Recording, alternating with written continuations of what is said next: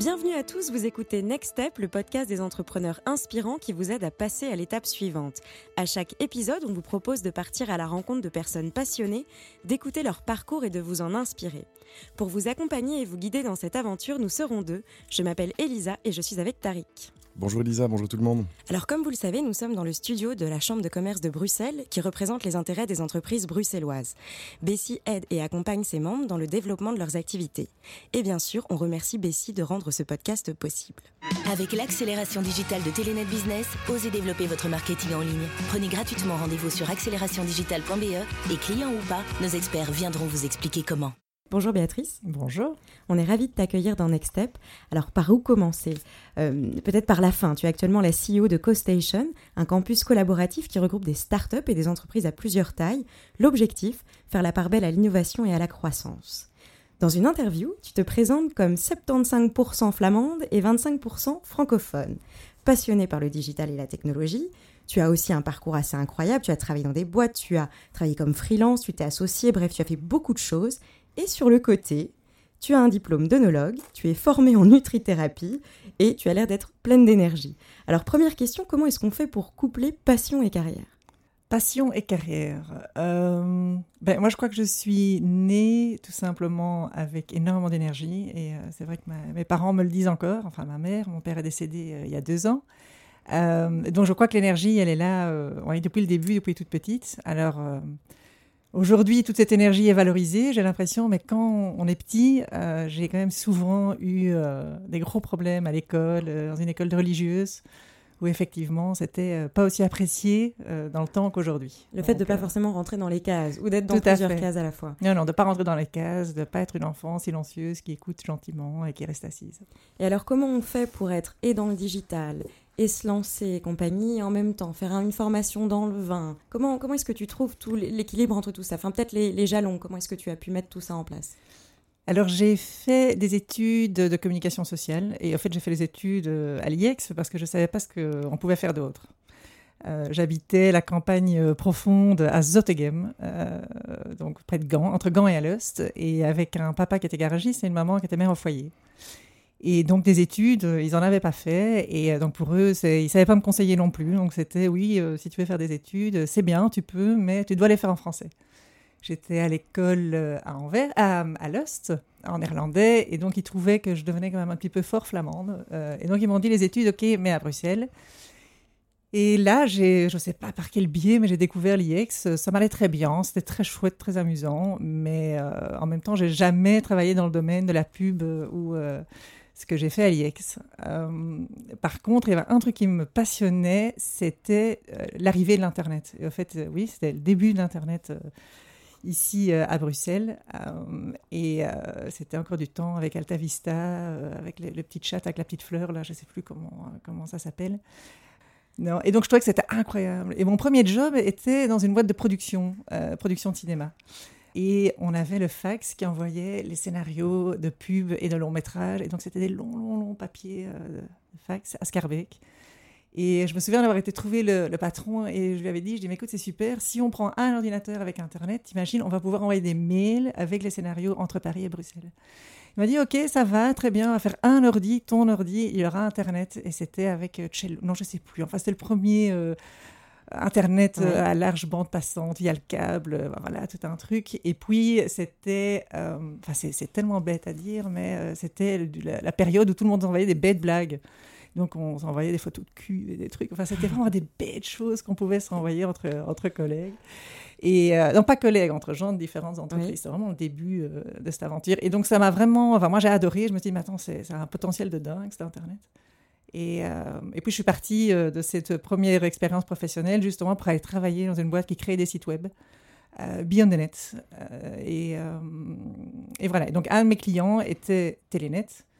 Et puis après un an chez Beyond the Net, ben, j'ai commencé chez Telenet toute la stratégie de lancement de contenu, le portail. Donc c'était vraiment les débuts des années 2000 euh, et toute la, stratégie, oui, de contenu, euh, la consommation de contenu via Internet. ça paraît euh, des siècles, on dirait, mais bon. Donc déjà, l'innovation te drive, enfin, je veux dire, c'est ce qui te drivait depuis le début. Oui. Les, challenges, mettre des choses en place, les process. Alors j'adore les choses compliquées, j'adore les challenges compliqués, et puis voir justement comment on peut, on peut simplifier tout ça.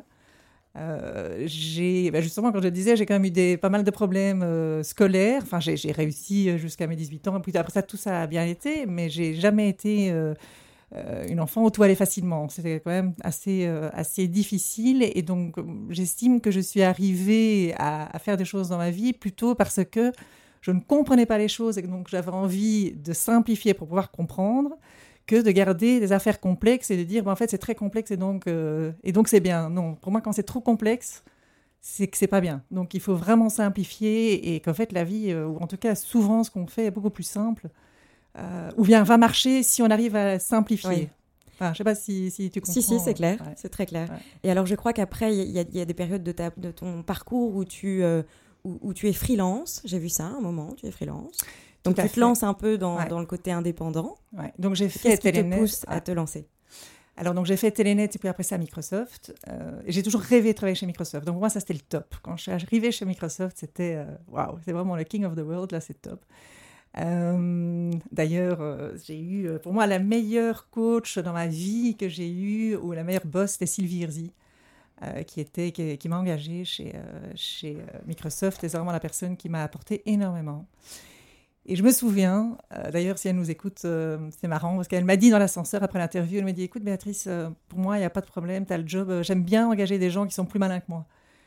Quand tu as ça, enfin le, le, niveau oui, de, oui, voilà, le niveau de humbleness, enfin je sais pas comment on mhm. dit, mais qui d'un boss, tu viens de en, en, âge parce que tu as eu une interview et qui te dit ça, c'est pour moi c'est vraiment un exemple très riche, qui était vraiment très très bien. C'est plus efficace qu'une grosse voiture.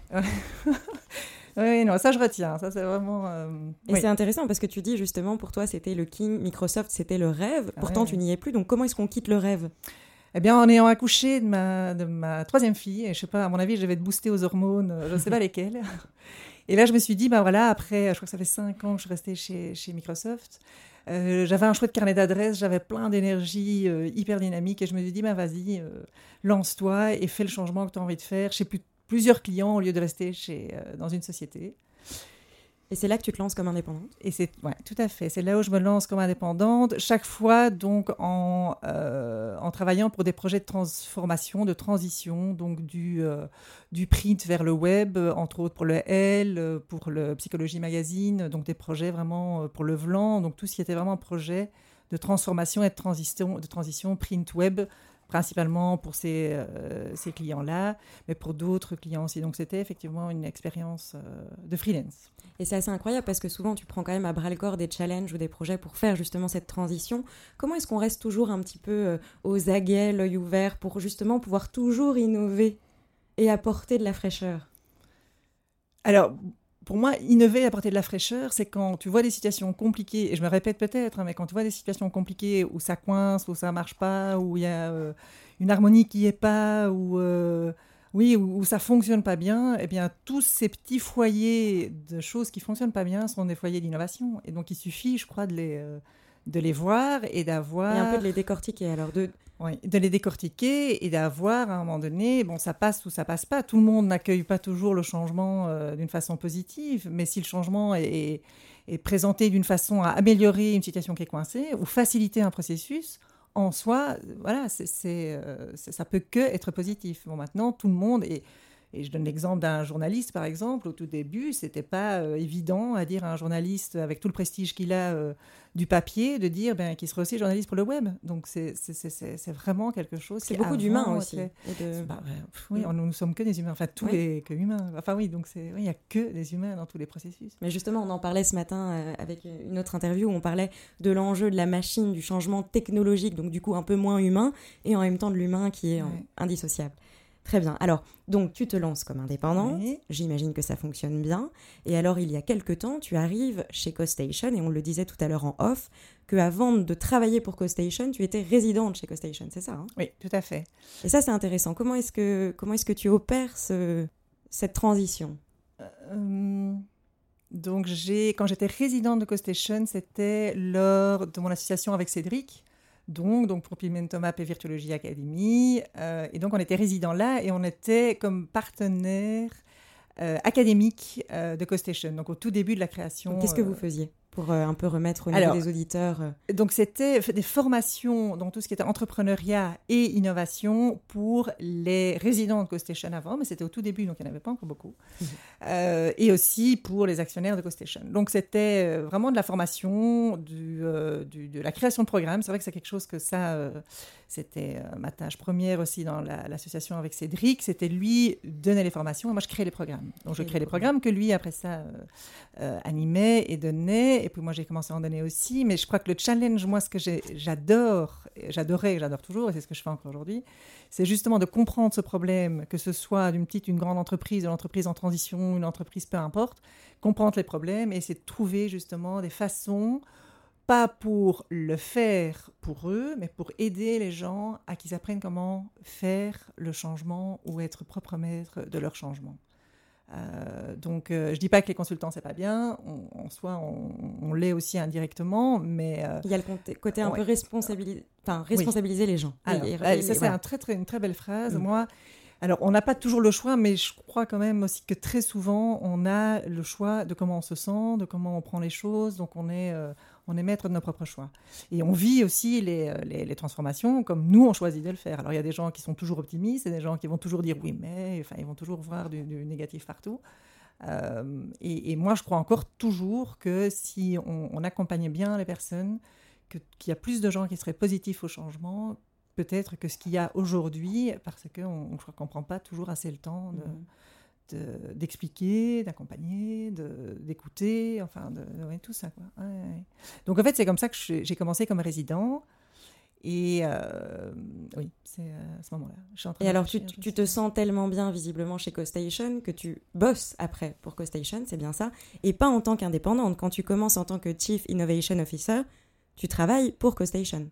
Oui, tout à fait. Donc, c'est-à-dire que tu... Non, je suis toujours indépendante. Tu es toujours, donc tu as toujours, toujours indépendante. Je suis toujours indépendante parce que justement, et c'est marrant que vous dites ça parce que euh, chez CoStation, toute l'équipe a souvent aussi des projets entrepreneuriaux à côté. Donc moi-même, je suis toujours indépendante. Euh, j'ai d'autres projets. Qui laissent cette marge de manœuvre. Qui laisse la marge de manœuvre et qui surtout fait que tu gardes un pied dans une réalité euh, et que ce soit entrepreneur d'une ASBL, que ce soit, euh, j'ai une personne qui travaille chez nous dans l'équipe d'innovation, qui a une, une, boîte dans tout ce qui est data management à côté, Corentin, qui est mon CEO, a un CrossFit, le CrossFit Danseur, qu'il a cofondé.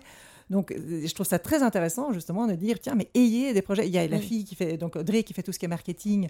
Elle travaille tous les week-ends dans un refuge pour animal. Donc, elle est hyper engagée dans toute la cause animalière. Donc je trouve que c'est très très. Oui, parce que euh, chaque activité nourrit celle d'à côté. et surtout, ça montre aussi un niveau de curiosité. Par rapport aux vraies choses de la vie aussi, que ça peut être euh, entrepreneurial ou, sociétal ou peu importe. Et pour moi, il n'y a rien à faire, mais j'adore travailler et je crois que je le suis fort moi-même aussi avec des gens qui sont curieux, curieux de tout. Et donc, euh, ça, ça, permet d'avoir toujours une curiosité, une créativité qui arrive pour plein de choses. Et alors, tu, tu deviens Chief Innovation Officer de CoStation. Qu'est-ce que c'est que Chief Innovation Officer comme métier? Qu'est-ce que tu fais? Euh, donc, quand j'ai commencé chez CoStation, c'était principalement. CoStation était, et elle est encore parfois fort vue comme un lieu de coworking. Euh, et donc là, il y a un an et demi, c'était vraiment pour donner cette espèce d'accélération dans tout ce qui était euh, projet de programme aussi d'innovation pour des grandes entreprises, mais principalement toujours avec un focus sur les collaborations avec les petites entreprises, qu'elles soient résidents de CoStation ou pas. Donc vraiment déjà avoir ces, ces, premiers drives de open innovation entre grands et petits, entre grands et grands, entre petits et petits. Euh, enfin, voilà. Et donc créer des, un espèce d'écosystème entre petits et grands avec des ponts. Ok. Et, qu'est-ce que c'est l'innovation chez CoStation alors, qu'est-ce que c'est l'innovation chez CoStation C'est de mettre des gens euh, autour d'une table sur des challenges ou des problèmes communs et trouver des solutions euh, conjointement, donc ensemble, qui créent une, euh, une valeur économique et une solution durable par rapport aux problèmes de chaque acteur autour de la table. Donc, tout le monde doit pouvoir s'y retrouver et toujours dans un focus euh, avec le client au centre de la réflexion, avec l'humain au centre de la réflexion. Donc vraiment un vrai pain, un vrai, un vrai problème, différentes sociétés qui ont ce problème et trouver des solutions ensemble. Donc de la co-construction. Euh. Ouais. Alors je crois que ça se fait de plus en plus, donc ça c'est très très bien parce qu'au moins... Euh, et, et, surtout aussi, on ose dire aux entreprises, de, on trouvera plus vite la solution quand on est plusieurs à réfléchir ensemble et à trouver des solutions que de faire tout tout seul. Ouais. Maintenant, tu es devenu CEO de CoStation. Donc, comment s'est opéré ce dernier, euh, cette dernière transition? Et quelles sont maintenant tes, tes prérogatives, enfin, ton, ta mission? Entre Bah, justement, je crois comme euh, tout le levier, toute la partie innovation prend de plus en plus d'importance et toute la partie aussi de la construction de ces écosystèmes qui collaborent ensemble sur des problèmes euh, euh, sociétaux ou des problèmes qu'ils ont conjointement aussi dans leur entreprise par rapport aux clients, par rapport euh, aux utilisateurs. Euh, comme ça prend beaucoup plus d'importance, c'était une transition un peu logique pour les actionnaires aussi de CoStation de faire ce, ce, donner en fait, et priorité, de donner priorité mm. effectivement encore plus avec euh, à tous les programmes d'innovation. Et, euh, c'est vrai que euh, fin de l'année dernière, début cette année-ci, j'ai eu le plaisir moi de lancer le Internet of Energy avec tous les, grands noms et grandes sociétés autour de l'énergie en Belgique, tant francophone que néerlandophone. Donc c'était une première d'avoir tous ces acteurs du domaine de l'énergie et de l'électricité autour d'une table à, à vraiment co-créer ensemble pour trouver des modèles économiques viables pour tout le monde sur le thème de l'électricité et l'énergie de demain.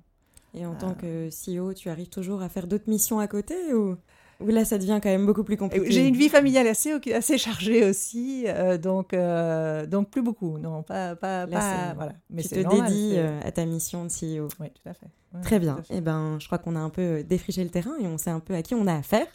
Donc, je vais laisser euh, Tariq prendre la parole. Merci. Merci Béatrice. Euh, tu, as, tu as parlé de, de transformation et de transition euh, par rapport à l'innovation. Je vais profiter de ta longue expérience dans le secteur, je vais dire, de l'innovation et du digital, pour te demander si tu as déjà vu une transformation digitale. Alors, tu as parlé de transition, donc moi, Ouais. moi, je n'ai jamais vu. transformation digitale. Pour moi, le, le- le- je crois qu'on peut, on peut plus dire je fais avec les digitales ou je fais sans digital. Voilà. Enfin, là, de toute façon, euh, ça c'est fini. Euh, 100%. et le donc les, digital est dans tout. Ouais, voilà. Et Donc les, les gens effectivement qui sont réfractaires à ça et qui vont dire oui non le digital euh, ça fait quand même peur. Mais de toute façon c'est pas comme si euh, y avait encore le choix. Donc euh, c'est même plus une question de est-ce qu'on est prêt ou pas. Donc on est d'accord, on enlève digital, c'est d'office. Oui. Maintenant- Alors c'est marrant c'est comme un appareil numérique. Il y a encore quelqu'un qui m'a dit récemment tiens oui euh, euh, tu as un appareil numérique. J'ai un appareil numérique de quoi? Enfin tu vois un appareil photo numérique. Te dis, bah, de toute façon, tu dis à un jeune maintenant, un appareil photo numérique, il va te regarder en disant, c'est quoi le mot numérique déjà quoi? Enfin, euh, Donc il reste transformation versus transition. Oh, oui. Euh, donc de, de- de la société aujourd'hui ou, ou Non, non, mais on dit on va faire une transformation numérique, donc tout va passer par le numérique, Ouais. tout, tout processus de changement. Et donc, est-ce qu'on peut se transformer? En fait, moi, moi, je considère que non, mais je crois pas dans la, la- la capacité de transformer quelque chose avec un. Non, enfin transformer, non, que c'est une évolution. Voilà. Oui, c'est une évolution, et, euh, mais de tout. Enfin, effectivement, d'une économie, de, gens, de, groupements, de, de façon de consommer. De, Oui, on pourrait plus aujourd'hui. euh, Et donc, tous ceux qui ont, qui ont évolué à travers. euh, Et c'est marrant, c'est les gens de ma génération. On a connu effectivement, enfin moi mon mémoire, je l'ai écrit sur une machine à écri- écrire avec encore les petites feuilles de post les petites feuilles de Tipex quand on faisait des fautes de frappe quoi. Donc c'est, enfin ça, ça paraît parfois. euh, Et Neil Armstrong a été envoyé sur la Lune avec moins de. et des appareils qui étaient moins puissants qu'un iPhone, quoi. Ouais, ouais, ouais, Donc, tu ouais, te dis, euh. Mais donc je crois que c'est, c'est, euh, oui, c'est tout simplement évoluer avec son temps. Et euh, je crois que, je, enfin moi j'ai, j'ai bien aimé évoluer avec mon temps, par exemple. Et je crois que j'ai, toujours euh, su accepter le meilleur dans tout. Maintenant, c'est vrai que par rapport à mon fils aîné, il a 18 ans. euh, ce qui me frappe par contre dans cette nouvelle génération, j'ai l'impression de parler comme une, comme une mamie, mais que euh, ils ne cherchent pas souvent sur Internet. J'ai dit, c'était à, à- à ma fille de 14 ans, elle me, pose, elle me pose toujours plein de questions. J'ai dit, tiens, t'as déjà regardé sur Internet? Alors, déjà regardé sur Internet, euh, ils comprennent pas. Je- je- ça se dit pas. Ou chercher sur Google, ils posent pas souvent les mêmes questions que ce que nous, on, on, on utilisait déjà beaucoup plus Alors, l'Internet comme une source d'information. alors, oui et non. Alors, je comprends ce que tu dis. Moi, le, je pense qu'ils recherchent beaucoup sur Internet, c'est un réflexe. Mais moi, ce que j'ai remarqué, euh, c'est. Nous, on a eu l'habitude de fonctionner avec des appareils compliqués. Mhm. Et donc, il fallait lire le manuel. Et quand ça marchait, on était content en général, tu vois. Donc, j'ai l'impression qu'on a grandi. Enfin, je suis un petit peu plus jeune que toi, mais encore à une époque où faire fonctionner une machine, c'était compliqué. Je me souviens à l'époque, devais mettre une disquette, lancer le, le- Donc, on a grandi avec ça, avec de dire, ce n'est pas un acquis. Mhm.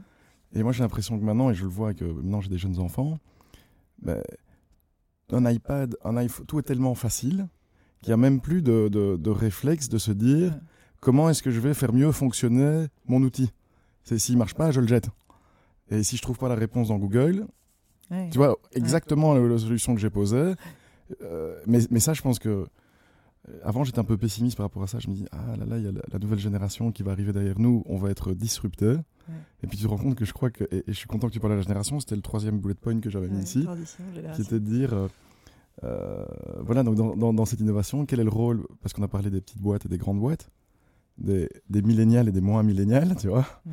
Et, euh, et je pense que justement, nous, finalement, je crois qu'on a beaucoup de chance d'avoir vécu dans un monde où c'était un peu plus compliqué, quoi. Ouais. Et donc on peut aussi euh, profiter de cette simplicité, pas la prendre comme un acquis, mais Oui, oui. Après, ben, je, euh, je crois beaucoup et j'aime beaucoup, moi, de mélanger justement les différentes générations ensemble euh, et de continuer quand même. Alors, de continuer quand même à dire aux nouvelles générations qu'il y a du bon aussi dans les anciennes générations. On n'est pas tous des vieux cons. Enfin, on a...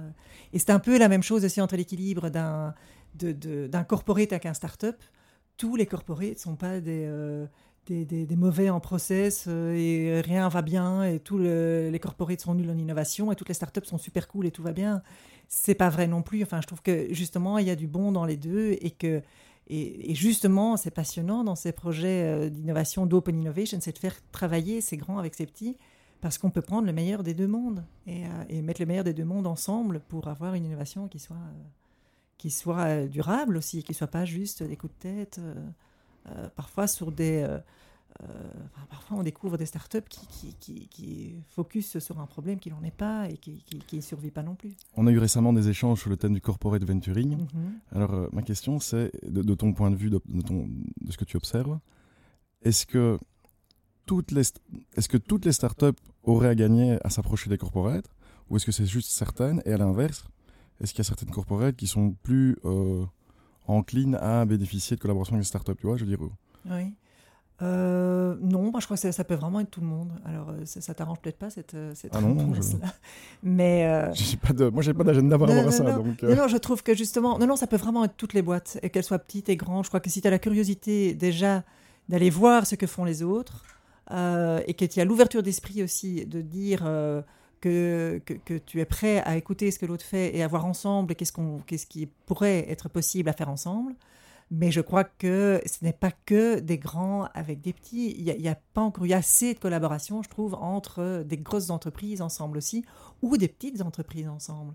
Euh, et par exemple, aussi, ce que je trouve parfois très triste, c'est qu'on on parle beaucoup de l'entrepreneuriat, des entrepreneurs qui, créent des nouvelles entreprises, mais des entrepreneurs qui reprennent des entreprises aussi, qui sont, euh, enfin, des PME euh, qui, qui ont un très très beau track record et que effectivement le fondateur euh, arrive à la fin de sa carrière et d'avoir des, des, des- entrepreneurs justement qui ont ce mindset digital ou, de transformation qui peuvent reprendre des entreprises aussi. Je, trouve qu'on stimule peut-être pas assez ça. On est souvent en train de parler de, nouvelles startups, de nouvelles joint ventures qui pourraient être créées. C'est marrant, ça me fait penser, je suis tout à fait d'accord avec toi, c'est... il n'y a aucun argument rationnel, si tu regardes, de créer une boîte à zéro quand on peut en acheter autant, pas cher, tu vois. Mais, ouais, ouais, mais on a ce biais de se dire, je suis unique, je veux créer une société unique. ouais. Et donc, euh, je crois que c'est vrai que euh, on, on, on perd beaucoup de temps parfois à, repartir de zéro, non seulement dans la création d'entreprise, mais aussi dans l'innovation. Souvent, innover, c'est copier jusqu'à ce qu'on trouve son propre style. Et, euh, et je pense que c'est aussi un des. euh, tu parlais de simplicité, et que euh, vouloir euh, toujours recommencer d'une feuille blanche, tu vois, euh, c'est.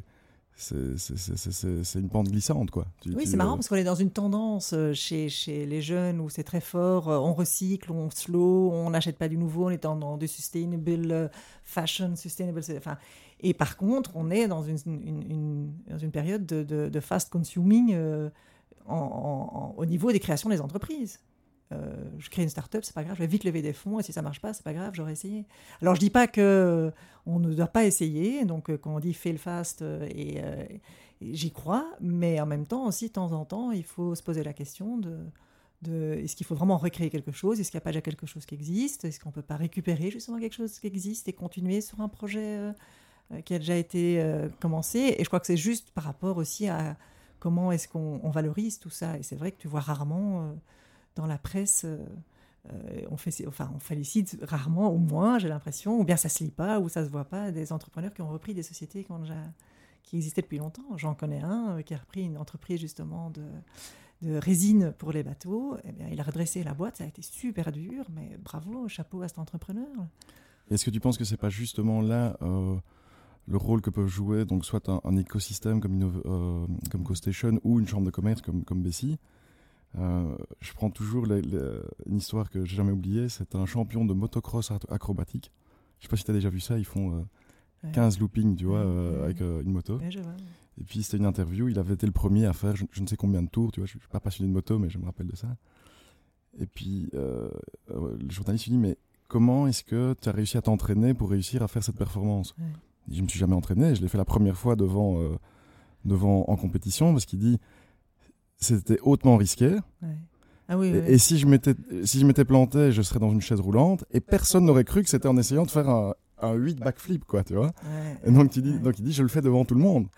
Et, euh, et, quelque part c'est un peu ça aussi je, je pense le la richesse d'un écosystème, c'est de dire c'est un sport dangereux. Et si tu te plantes, bah, c'est la boîte qui se plante, c'est ton idée qui se plante, mais toi, je veux dire, si, tu n'es pas tout seul dans ta cave, euh, les gens vont reconnaître les efforts que tu as faits et, euh, et c'est pas la fin de ta vie professionnelle, quoi. Non, non, mais tout à fait. Je crois effectivement, comme Bessie, comme, euh, comme, comme CoStation, si on, parle de plus en plus de le, bon, le mot écosystème, là où il y a X années on parlait de communauté, euh, maintenant c'est le mot écosystème qu'on entend partout. Euh, un écosystème n'est pas égal à du networking. Du networking, mhm. c'est euh, voilà, effectivement, tu viens voir un peu, tu viens écouter. Je crois que les écosystèmes peuvent fonctionner, mais vraiment avec des conditions très importantes qui sont il faut qu'il y ait de la confiance, il faut que quand on vienne, on s'engage aussi dans l'écosystème à partager les compétences, à partager de la connaissance, et pas juste venir et écouter et puis repartir. Il faut qu'on s'engage à donner du temps aussi. Donc ça demande quand même beaucoup d'engagement euh, humain et de transparence pour avoir des écosystèmes qui, peuvent fonctionner. En fait, écosystème, c'est un peu un buzzword. Tu avais parlé, c'est un peu un zoo, tu vois. Ah oui. Versus l'idée de, l'idée de, je parle peut-être de tissu. Tu vois, on doit créer un tissu, un tissu humain, un tissu de compétences, et, et, ça se fait pas rapidement, et euh, c'est fragile, mais en même temps, ça marche très bien. Et avec des règles du jeu qui doivent être très claires aussi, euh, des règles de jeu qui doivent être très claires dès le début. Euh, qu'effectivement, s'il y a un but de confiance, si on ne donne pas du temps, si on ne donne pas des compétences, si on ne fait pas confiance et on, donne sa confiance, ben, c'est des collaborations dans des modes écosystèmes qui ne vont pas fonctionner. Et donc, euh, alors je peux peut-être paraître euh, naïve ou babacool, mais non, moi j'y crois, j'y crois très fort dans ce, pool de compétences sur des sujets aussi où il y a une, un vrai impact et une vraie urgence de collaborer ensemble. Euh, et aussi, surtout, euh, cross-industrie, et de vraiment de dire comment est-ce que, j'ai n'importe quoi, mais le transport peut s'inspirer du bancaire, le bancaire peut s'inspirer du retail, le retail peut s'inspirer euh, de l'énergie, enfin, donc vraiment essayer d'aller d'aller beaucoup plus hors de sa société, enfin de son entreprise, mais aussi hors de, de, de l'inspiration classique de la propre industrie. Et tu parlais de, de tu, parles toujours de ensemble, ensemble, et donc de, de génération, pour revenir là-dessus les gens qui ont une idée préconçue de CoStation, ils peuvent dire euh, c'est un endroit pour gens avec des, des, autocollants sur leur laptop et, des sneakers, quoi. Euh, je sais pas si c'est. Enfin, donc. Euh, et, à l'inverse, donc, donc c'est un peu ça. Quel, est le, quel est le poids des apparences là-dedans et quel est le rôle de, toutes ces générations et de les gens en costume et Est-ce que, ça se mélange bien tout ça? Bah, il y a toujours des clichés, des extrêmes dans tout. Non, d'accord, mais je veux dire, toi qui le vis au quotidien, je veux dire, est-ce que. Moi, je trouve que ça se mélange bien. Honnêtement, ça se mélange bien. Euh, ça se mélange bien si, euh, si tu arrives à vraiment percer, euh, percer la bulle et de dire bon, allez, on s'assied tous autour de la même table, on parle tous le même langage, on, il faut chacun doit descendre de son piédestal, ça c'est clair. le, le start-upper de sa glorification de je suis un entrepreneur cool avec ma trottinette et ma barbe, il faut tomber dans les clichés, ou euh, le cliché aussi corporé de euh, je suis en costard et j'ai une voiture de société. Donc voilà, je trouve, enfin, c'est marrant parce que moi j'ai, euh, moi j'ai pas l'impression que ce soit tellement différent de quand par exemple je travaillais chez Telenet, chez Microsoft. Étant entrepreneur, étant maintenant chez CoStation, moi j'ai l'impression, en fait, j'ai évolué, donc j'ai suivi, j'ai grandi à travers le temps, bien sûr, mais j'ai l'impression d'être la même. En tout cas, de, de réfléchir et de travailler de la même façon. Euh, alors, il y a beaucoup de la personnalité, hein, tu ne vas pas savoir transformer tout le monde, mais, euh, mais il y a beaucoup de la personnalité de la personne. Quoi. Et euh, tu, tu, tu, tu, tu vois les choses comment dans, dans 10 ans tu vois? Si tu devais imaginer CoStation dans 10 ans, tu, tu verrais quoi? Ah, moi, j'imagine ça bien comme euh, un endroit un peu comme une gare avec des grandes portes et on rentre et on sort et on peut euh, euh, vraiment pour des sujets très concrets ou bien juste pour des sujets d'inspiration euh, discuter ensemble et avoir beaucoup plus, euh, plus d'académiques aussi, euh, amener plus euh, des universités aussi à, venir dans des lieux euh, comme ça ou dans des lieux comme Bessie. Je trouve que tout ce monde académique doit aussi un petit peu euh, sortir de ces auditoires euh, et mettre toute cette recherche qu'ils ont aussi à, la disposition des grandes et des petites entreprises. Mais ça commence, enfin, c'est déjà, bien en cours aussi. Euh, oui, moi, je, vois ça beaucoup, très très fort comme un lieu collaboratif. Avec des jeunes aussi, moi j'aimerais bien beaucoup plus aussi avoir des écoles, pas que les unifs, mais les écoles aussi qui viennent. Enfin, je trouve ça toujours. euh, oui, quand on voit encore ce qu'il y a dans les livres de cours, euh, de temps en temps. hein. Donc, euh, oui, enfin, vraiment beaucoup plus de couches de la société. Des personnes âgées, il y a plein de gens voilà, qui, qui se retrouvent à la pension et qui ont encore, mais c'est des, des personnes hyper intelligentes qui pourraient guider, qui pourraient soutenir des entrepreneurs qui n'ont pas la maturité parfois pour certaines choses. Enfin, donc oui, enfin, c'est peut-être utopique, hein, mais très transgénérationnel. Et, oui, Donc, vraiment. euh, rendez-vous dans 5 ans. Aujourd'hui, on est arrivé au bout. Mais euh, Merci. on pourra faire un check d'étape dans 5 ans. Mais attention, c'est pas encore fini. C'est presque fini.